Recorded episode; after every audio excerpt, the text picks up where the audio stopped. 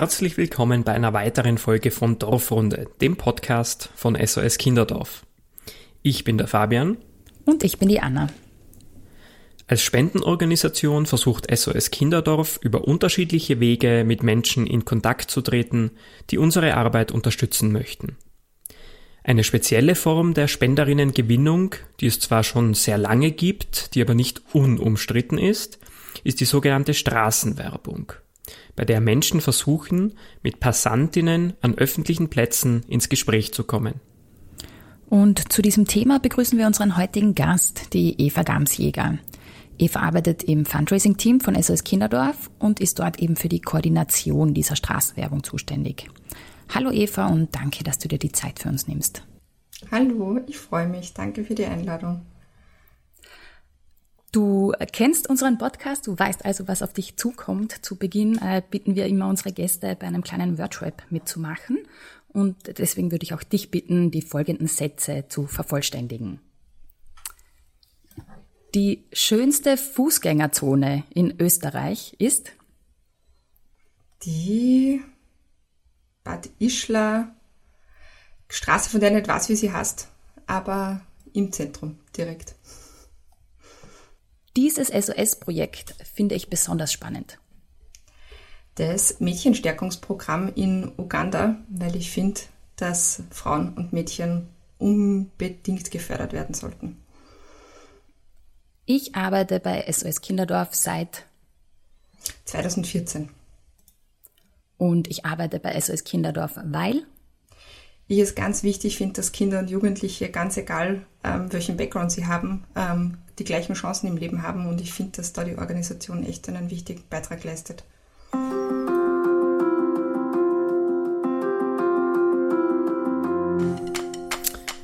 Ähm, liebe Eva, ich bin selbst schon, wie vermutlich viele unserer Zuhörerinnen, einige Male von äh, jungen Menschen auf der Straße angesprochen worden, die mir sehr ähm, offensichtlich etwas über die Arbeit von Hilfsorganisationen erzählen wollten. Ähm, immer mit dem Ziel, mir eine Spende dann auch zu entlocken. Und um ehrlich zu sein, ich persönlich bin für diese Art der Kontaktaufnahme nicht sehr empfänglich und habe diese Gespräche teils versucht, recht schnell zu beenden, manchmal mit Erfolg, manchmal mit weniger Erfolg. Wie gehst du denn damit um, wenn du auf der Straße angesprochen wirst? Ähm, ich kann es verstehen, ähm, dass es einfach Menschen gibt, die das ganz ähm, nervig finden, um ehrlich zu sein, und versuchen, einen ganz großen Bogen drum zu machen. Habe ich während meiner Studentenzeit ehrlicherweise auch immer gemacht. Ich kann mich nur erinnern, dass ich irgendwann mal direkt vor einer Prüfung angesprochen wurde, vor der Hauptuni in Wien. Und der junge Mann wollte mich nicht und nicht gehen lassen. Und ich bin schon so gefürchtet, dass ich zu meiner Prüfung zu spät komme. Ähm, das soll natürlich nicht passieren. Ähm, aktuell ist es eigentlich so, dass ich ähm, einfach auch schon aus Berufswegen eigentlich meistens stehen bleibe und ähm, mich auf das Gespräch einlasse, weil es mich interessiert. Erstens, ähm, wie die Gesprächsführung von solchen Gesprächen ist und zweitens ähm, habe ich natürlich auch das Interesse, ähm, wie denn andere Organisationen so arbeiten und ähm, finde es dann eigentlich immer ganz spannend, welchen unterschiedlichen Zugang ähm, da die verschiedenen Dialogerinnen und Dialoger, also das wäre dann auch schon mal ein Fachwort, so nennt man eigentlich diese Personen, ähm, die meistens für eine ähm, gemeinnützige Organisation auf der Straße stehen, welchen Zugang die so wählen, was ihnen wichtig ist, was wollen sie erzählen, warum ist es so wichtig, eine Organisation zu unterstützen, welche Projekte machen die und wenn man da ähm, dem Gespräch irgendwie mit Interesse begegnet, dann kann man eigentlich richtig nette Unterhaltungen haben. Wenn man dann allerdings nicht spenden will, dann muss man halt schon recht klipp und klar ähm, sagen, dass man das nicht will. Und ich habe da eigentlich auch immer ganz positive Erfahrungen gemacht, dass das dann schon möglich ist. Also man wird jetzt nicht gezwungen oder gar irgendwie ähm, verfolgt, bis man jetzt Ja sagt. Hm. Also schwarze Schafe gibt's vielleicht auch mal das eine oder andere Mal, aber ich finde es eigentlich ganz cool. Mhm. Du sagst, äh, es gibt da eben sehr unterschiedliche Zugänge. Wie ist denn der Zugang von SOS Kinderdorf? Also warum glauben, glaubt unsere Organisation, ähm, dass das eben ein geeigneter Weg ist, um äh, Menschen anzusprechen? Worum es uns eigentlich geht, warum wir diese Form der Spendenwerbung machen, ist, weil es total spannend ist, ähm, von einer Einwegkommunikation, die wir ja echt ganz oft mit unseren Spenderinnen und Spendern führen, sprich, dass wir eigentlich was ausschicken oder dass bei uns auf der Website oder so Texte stehen, die dann ähm, quasi eine Interessentin oder ein Interessent ähm, liest oder ähm, und sich dann dazu entschließt, quasi zu spenden, hin zu einer, zu einem wirklichen Gespräch, also es ist quasi ein Dialog, den wir mit ähm, potenziellen Interessentinnen führen können. Und ähm, das, finde ich, macht dieses Werkzeug eigentlich so, so positiv. Das ist, ähm, wir erfahren auch quasi, was wollen denn die Leute wissen? Was sind denn die Fragen, die im Zusammenhang mit unserer Organisation aufkommen? Und da haben wir dann echt im Idealfall ähm, die Möglichkeit, ähm, jemanden, der vielleicht, also jemand, der gar nicht spenden will, der bleibt eh nicht stehen. Das heißt also, wenn man eigentlich quasi ähm, dann schon mal ähm, eine Person so weit hat, dass man wirklich mit ihr ins Gespräch kommen kann, dann ist einmal zumindest ein grundsätzliches Interesse ähm, für die Arbeit, ähm, also entweder für das Thema Spenden oder auch ähm, für SOS Kinderdorf da. Und dann kann man wunderbar auf die Fragen eingehen, vielleicht auch, wenn jemand irgendwie noch ein bisschen zögert. Und ähm, daraus ergibt sich dann im Idealfall äh, wirklich jemand, der ähm, eine gute und informierte Entscheidung trifft und sagt, ja, passt, sehe ich, also bin ich voll dafür und möchte ich unterstützen. Und ähm, was es dann noch dazu ist, ist, dass wir quasi auf der Straße auch ein bisschen eine andere Zielgruppe erreichen. Also wenn wir normalerweise Spenderinnen und Spender ähm, kontaktieren, dann sind die in den meisten Fällen einfach älter. Also der typische österreichische oder nicht nur österreichische, sondern generell die typischen Spenderinnen und Spender sind einfach ähm, 60 plus. Und gibt natürlich einfach schon auch Spenderinnen, die jünger sind, aber auf der Straße oder auch an der Haustür, wobei auf der Straße tendenziell mehr, erreichen wir halt auch wirklich jüngere Personen. Also so zwischen 20 und 50, ähm, die wir anders vielleicht einfach nicht erreichen, weil sie einen Brief nicht aufmachen oder den Newsletter nicht abonniert haben. Und auf der Straße quasi sehen sie uns und äh, bleiben stehen und kommen mit uns in, ins Gespräch. Mhm. Ist das auch ein Grund, warum äh, viele von unseren Dialogern auch eher jünger sind? Oder ähm, kannst du vielleicht auch prinzipiell ein bisschen dazu sagen, ähm, was wir da für, für Menschen auf die Straße schicken, wer da überhaupt ähm, für SOS Kinderdorf äh, loszieht? Mhm, gerne. Also es ist quasi so, dass wir das nicht selber machen, sondern wir arbeiten da mit einer Agentur zusammen, wie äh, viele Organisationen in Österreich, die diese Form von Spendenwerbung machen. Ähm, das hat ähm, verschiedene Gründe und auch Vorteile. Es ist, ist ähm, ein Job, der ähm, eines, also der quasi eine hohe na, Kommunikationsbereitschaft und aber auch eine hohe Frustrationstoleranz voraussetzt, weil es einfach auch genug Menschen gibt, die nicht positiv ähm, reagieren, wenn sie da jetzt einfach quasi auf der Straße bummeln und dann ähm, spricht es auf einmal jemand an. Und das ist natürlich ein sehr hoher ähm, Aufwand quasi in der Personaladministration. Das ist mit dem Grund, warum wir das zum Beispiel mit einer Agentur machen. Das heißt, also die Agentur wählt die Personen aus, ähm, die für uns ähm, auf der Straße stehen. Der Grund, warum diese Personen jünger sind, hat eigentlich äh, ein bisschen damit zu tun, dass einfach Personen, die halt dann mal irgendwann ihr Studium abgeschlossen haben, sich in der Regel einfach tatsächlich wirklich einen Job, also ihre Ausbildung quasi entsprechend suchen und dann eigentlich für diesen Arbeitsmarkt nicht mehr wirklich zur Verfügung stehen. Also diese Straßenwerberinnen, die Dialogerinnen, die rekrutieren sich echt meistens so halt also ein bisschen älteren Schülerinnen schon, wenn die dann halt irgendwie gerade mal 18 geworden sind. Und dann ist es halt eigentlich typischerweise ein Job, den man halt neben dem Studium gut machen kann.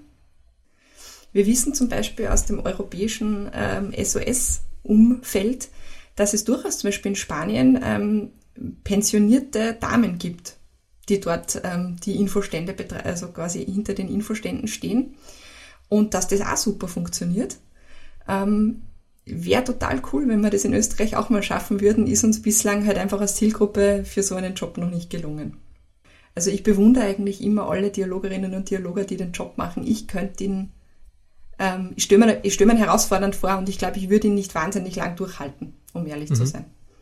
Und die Dialogerinnen, ähm, wie du sie jetzt nennst, ähm, wie werden die denn auf diese Tätigkeit vorbereitet? Es werden ja bei diesen Gesprächen meist spezifische Projekte vorgestellt auch. Es wird recht umfangreich auch über die Arbeit von SOS Kinderdorf zum Beispiel berichtet. Gibt es da eine Schulung für die oder warum sind die dann Expertinnen, was die Arbeit von SOS Kinderdorf betrifft? Äh, ja, also die haben in der Regel ganz unterschiedliche Schulungen. Also zum einen ist quasi einfach dieser reine Kommunikationsteil, wo es mal darum geht, quasi wie, wie, baut man denn ein Gespräch auf, wie schafft man es, dass man Personen, die man ja vorher noch nie gesehen hat, davon überzeugt, ähm, dass sie ähm, quasi einen guten Zweck unterstützen. Das heißt, die haben äh, Argumentations- und Kommunikationstrainings ähm, und dann ist es so, dass wir die selber auch ähm, quasi in die Arbeit von SOS Kinderdorf einschulen. Das heißt, ähm, das mache eigentlich meistens auch wirklich direkt ich. das kann zum Beispiel mit einem Besuch in einem SOS Kinderdorf auch einhergehen, wo dann vielleicht eine pädagogische Leiterin oder auch manchmal ein Kinderdorfleiter sich die Zeit nimmt und ihnen wirklich die vor Ort quasi direkt zeigt, was äh, bedeutet denn das, in einem Kinderdorf zu sein oder dort aufzuwachsen.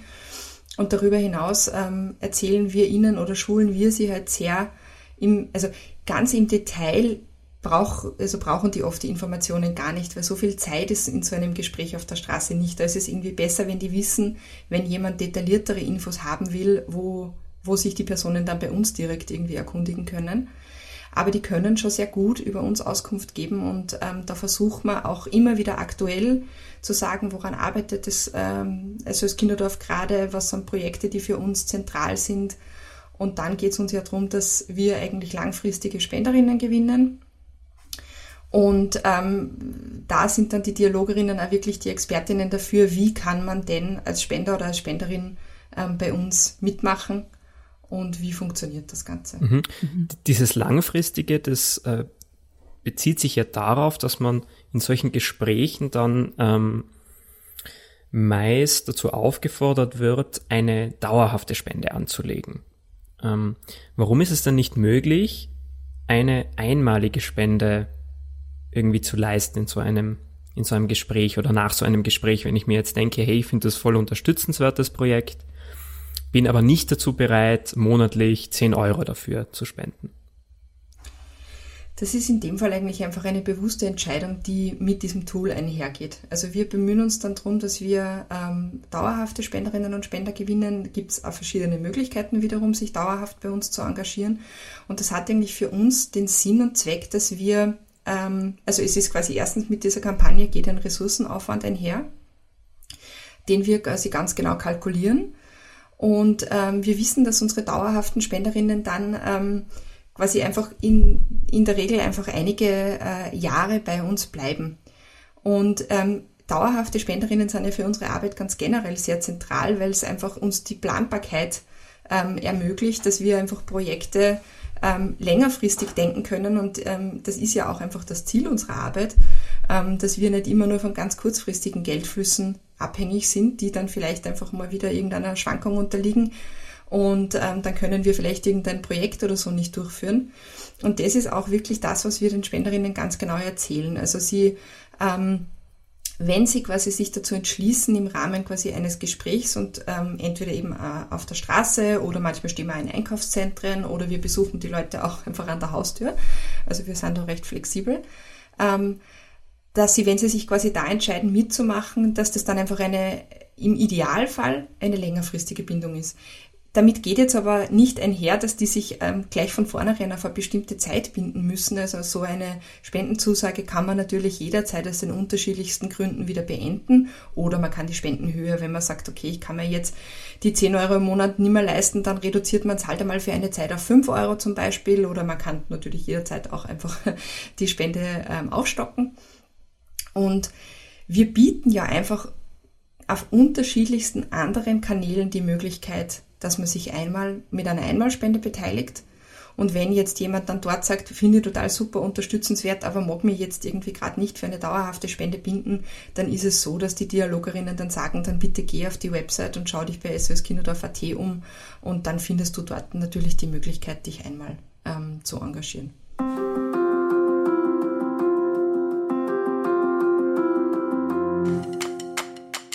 Du, Eva, welche äh, Projekte schickt ihr denn oder gebt ihr den Dialogerinnen mit auf den Weg? Also gibt es da irgendwie besondere Projekte, die äh, besonders gut funktionieren vielleicht auch? Gibt es da einen Schwerpunkt auf Inland oder Ausland ähm, oder gibt es da alles Mögliche? Also wir schicken eigentlich in der Regel unsere zwei ähm, dauerhaften Spendenprodukte ins Rennen. Das eine ist die SOS Patenschaft, das ist eine Kind- oder Dorfpatenschaft. Die geht ähm, in den allermeisten Fällen quasi grundsätzlich in internationale Projekte.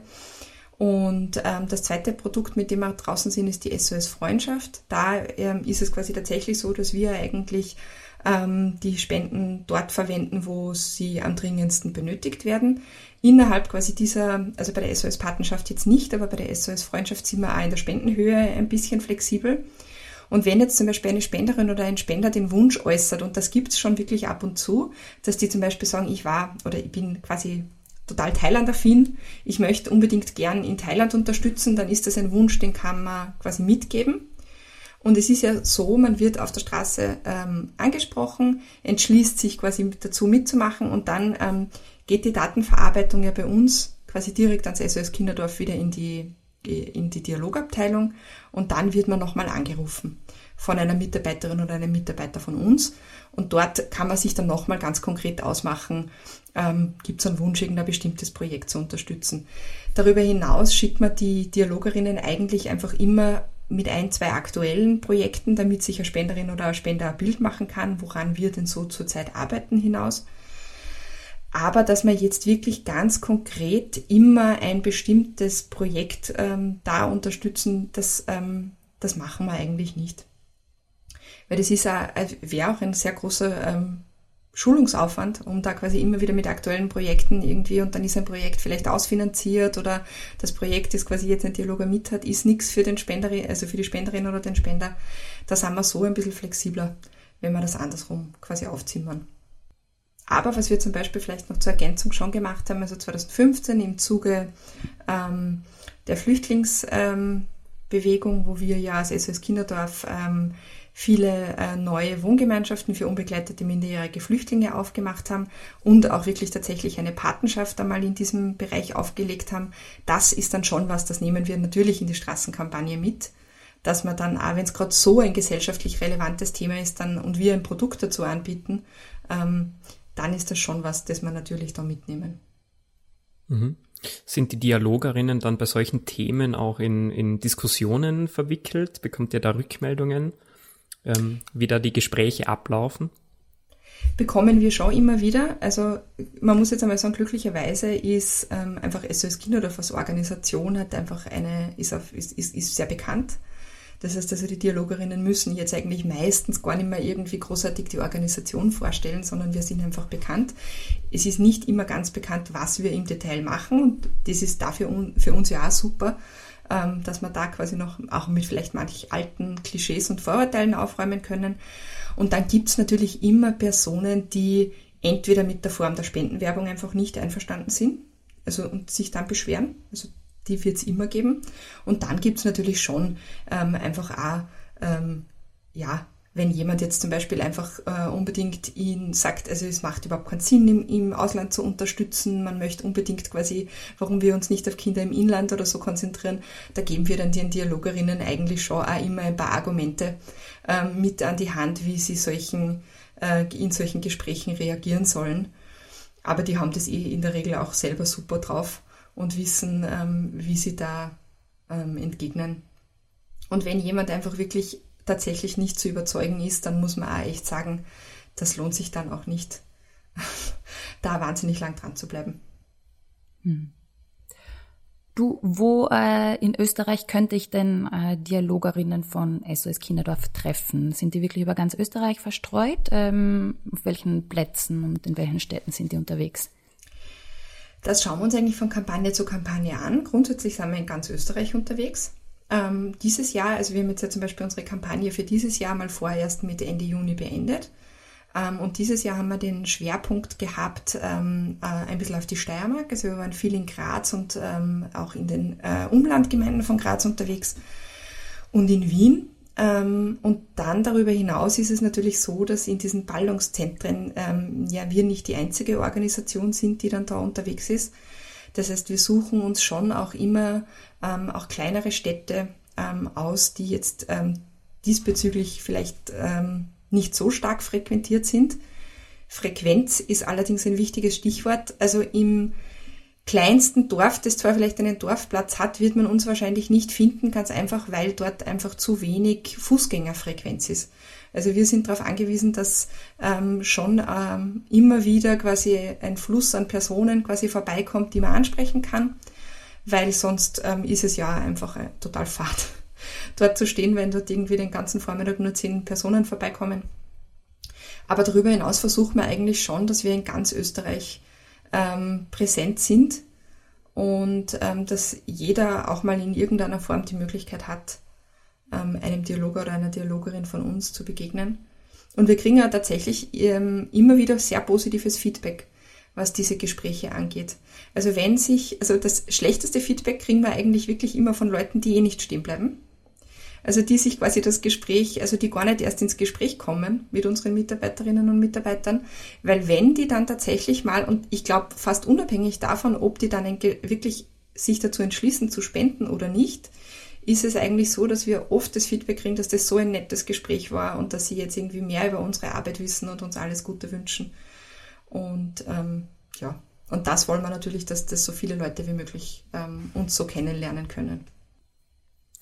Wenn ich jetzt als Fußgänger, Eva, ein negatives Erlebnis habe, ein schlechtes Erlebnis mache in so einem Gespräch, ähm, wo kann ich mich denn da hinwenden? Gibt es eine Möglichkeit, dass ich das an SOS Kinderdorf irgendwie rückmelde? Ja, also es gibt ähm, quasi eine äh, mehrere Möglichkeiten prinzipiell. Oft ist es ja tatsächlich so, dass durch das, ähm, dass wir als Organisation in den Bundesländern ja sehr stark verankert sind, dass dann eigentlich sehr oft wirklich so als Erstkontakt irgendwie das SOS Kinderdorf in dem Bundesland ähm, irgendwie aufpoppt. Also ähm, kann man natürlich genauso machen, dass vor allem wenn man jemanden dort kennt, dann ähm, diese Be die, die äh, ja, Beschwerden oder auch die, das Feedback, das wir dann dort bekommen, das wird dann einfach wieder gesammelt an mich weitergegeben. Darüber hinaus gibt es einfach die Möglichkeit, sich direkt bei uns in der Zentrale in Innsbruck zu melden und ähm, äh, entweder per E-Mail oder per Telefon ähm, einfach dort seine Erfahrungen zu schildern. Und wir schauen uns das eigentlich dann tatsächlich äh, von Fall zu Fall an und schauen, ob es da wirklich in irgendeiner Form was gibt, wo wir irgendwie was machen müssen oder wo wir irgendwie gegensteuern. Wir sind auf das Feedback, also wir freuen uns auch, wenn wir Feedback kriegen. Also wir freuen uns natürlich über positives Feedback. Wir freuen uns aber natürlich auch, wenn irgendwo mal was nicht gepasst hat, weil auf die Art und Weise können wir mit ähm, quasi Nachschulungen oder halt mit irgendwie Gesprächen ähm, uns in der Qualität verbessern. Also die Möglichkeit gibt es auf jeden Fall. Und darüber hinaus ist es ja so, dass es quasi vom Fundraising-Verband in Österreich aus auch ganz generell quasi so eine übergeordnete Instanz unter Anführungszeichen gibt. Also es gibt so eine Arbeitsgruppe, die heißt Qualitätsinitiative Fördererwerbung. Die kümmert sich eigentlich auch quasi, zumindest einmal auf jeden Fall in Wien, darum, dass es ähm, bei diesen Standplätzen, die sich die unterschiedlichen Organisationen quasi, also es ist ja ist ja so, dass es da ähm, nicht so sein soll und Gott sei Dank mittlerweile auch nicht mehr so ist, dass da ja dann zum Beispiel in Wien auf der Marilfer Straße sieben verschiedene Organisationen stehen und das ein totaler Spießrutenlauf ist, da durchzukommen, sondern das wird quasi mittlerweile einfach ähm, von allen Agenturen, die da in Österreich aktiv sind und auch von den äh, von vielen Organisationen quasi gemeinsam betrieben und ähm, quasi geschaut, dass die Mitarbeiter, also dass erstens die Standplatzauswahl quasi so ist, dass es da schon mal zu weniger Beschwerden kommen sollte und auch, dass ähm, es so ein bisschen so einen allgemeinen Qualitäts- und Kriterienkatalog gibt, dem sich alle Agenturen und aber auch alle Organisationen, die diese Programme selber machen, ähm, freiwillig unterwerfen. Und ähm, wenn es da dann was gibt, dann oder wenn man sich da quasi einfach generell ähm, quasi ein generelles Feedback geben möchte, dann kann man sich auch immer, immer an diese Qualitätsinitiative Fördererwerbung wenden. Und ähm, ansonsten eben quasi bei den meisten Vereinen oder Organisationen selber.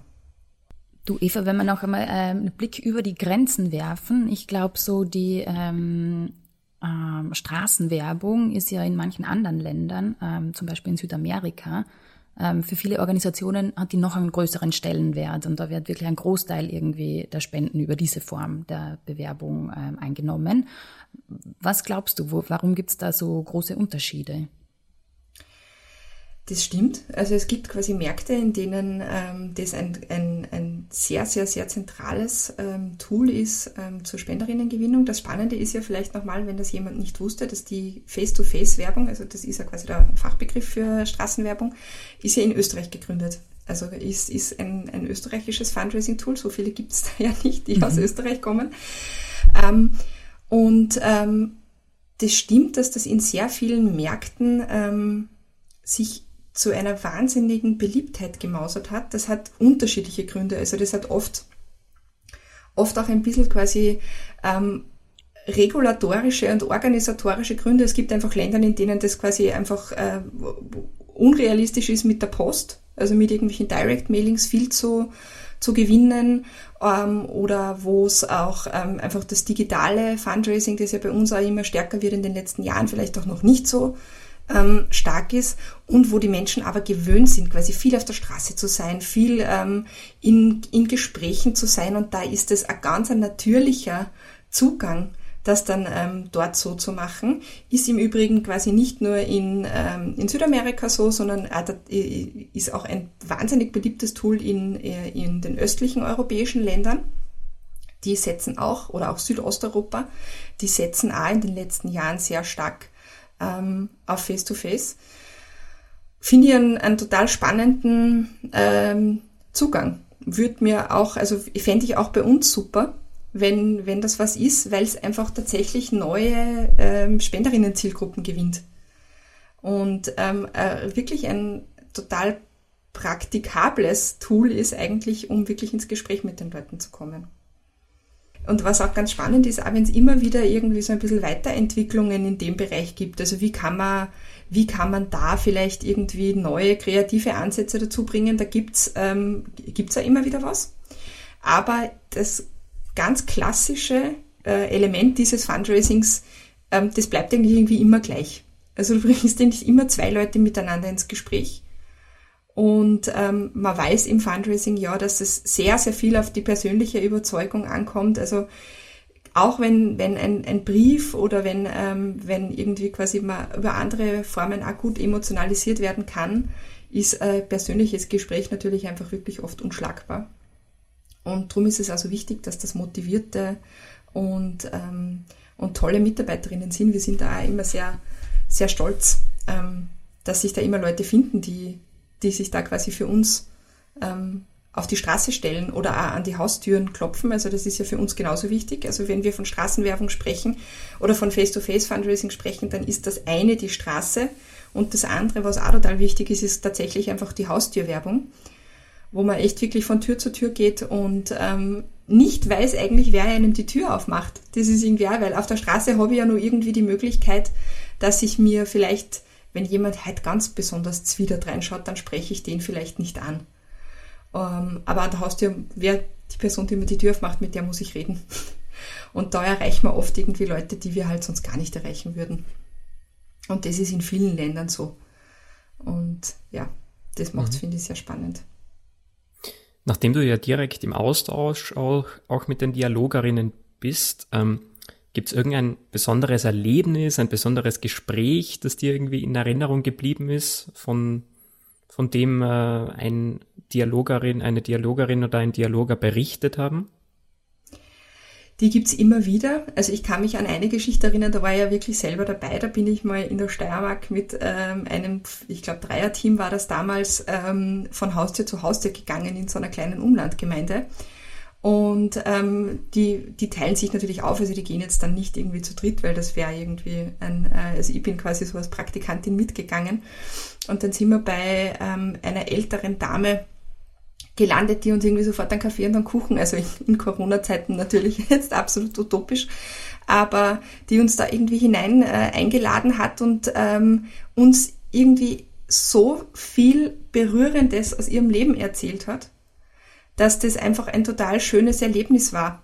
Und ähm, solche Geschichten, glaube ich, gibt es einfach auch echt immer wieder, wenn so dieser eben, und das ist genau das, was den Kanal, finde ich, so stark macht, das sind diese persönlichen ähm, Geschichten. Und wir merken ja immer, wenn wir immer wieder mal mit den Dialogerinnen tatsächlich in, ähm, in unsere Einrichtungen oder in unsere Angebote fahren, in der SOS Kinderdorf, dass die dann irgendwie total emotional aufgeladen auch wieder ähm, quasi zurückkommen oder äh, sich dann quasi an die Arbeit machen.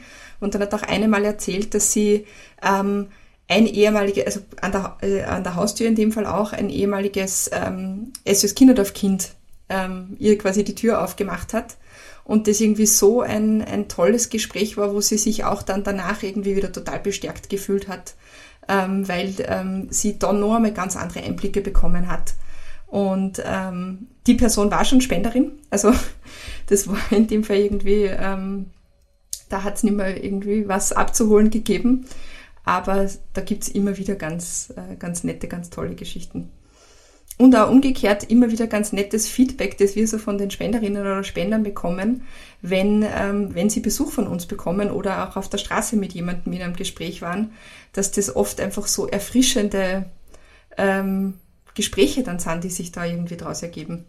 Und die dann vielleicht ähm, tatsächlich vorher dann auch zum Teil gesagt haben, na, hätten sie sie eigentlich, also sie kriegen eh immer wieder auch mal Briefe von uns, aber na, hat sie jetzt irgendwie nicht so irgendwie zum Spenden animiert. Und dann war aber die eine Dialogerin oder der Dialoger war so nett. Und ähm, jetzt haben sie, jetzt machen sie mit und sind eigentlich total zufrieden und begeistert mit der Entscheidung. Super. Eva, ich bin jetzt richtig motiviert, rauszugehen und mich in ein äh, Gespräch verwickeln zu lassen. Und wenn es jetzt nicht Bitte. regnen würde, dann würde ich das jetzt sofort machen. Also ich kann äh, eigentlich allen nur empfehlen, mal nicht auszuweichen. Muss ja nicht immer sein, aber mal irgendwie ab und zu wo stehen zu bleiben. Also gern natürlich, wenn es quasi ähm, Dialogerinnen von SOS Kinderdorf sind, aber auch mal sonst bei einer anderen Organisation und sich einfach mal ähm, so ein bisschen auf so ein Gespräch einzulassen. Was uns ganz wichtig ist, vielleicht das gebe ich noch dazu, ähm, Qualität im Gespräch ist uns ja total wichtig. Also es gibt ja dann auch echt, weil ähm, manchmal kommt die Frage, ja, aber ich will das überhaupt nicht. Wie komme ich, also wie, wie kann ich nah sagen? Wie ich will nicht. Da muss man wirklich sagen, also ich glaube immer, wenn beide Seiten einfach höflich, aber bestimmt bleiben, dann kommt man auch aus so einem Gespräch dann recht gut wieder raus.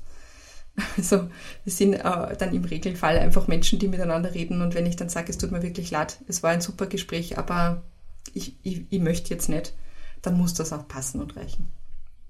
Wir würden ja wahnsinnig gern noch viel länger mit dir quatschen, Eva, aber ganz höflich beenden wir jetzt auch das Gespräch, glaube ich, an dieser Stelle und bedanken uns ganz, ganz herzlich für deine Zeit. Ja, danke euch auch.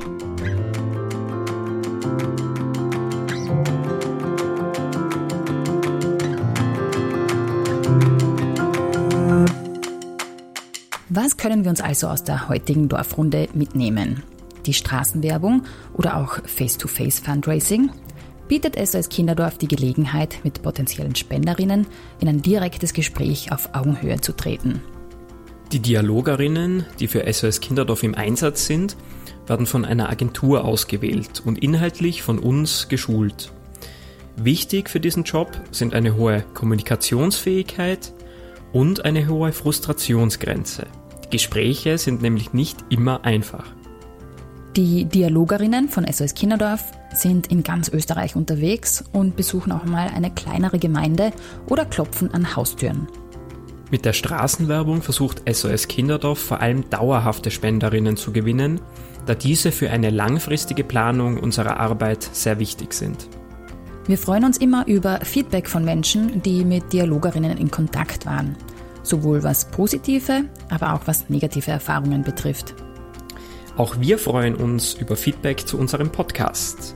Ihr erreicht uns mit einer E-Mail an podcast.sos-kinderdorf.at.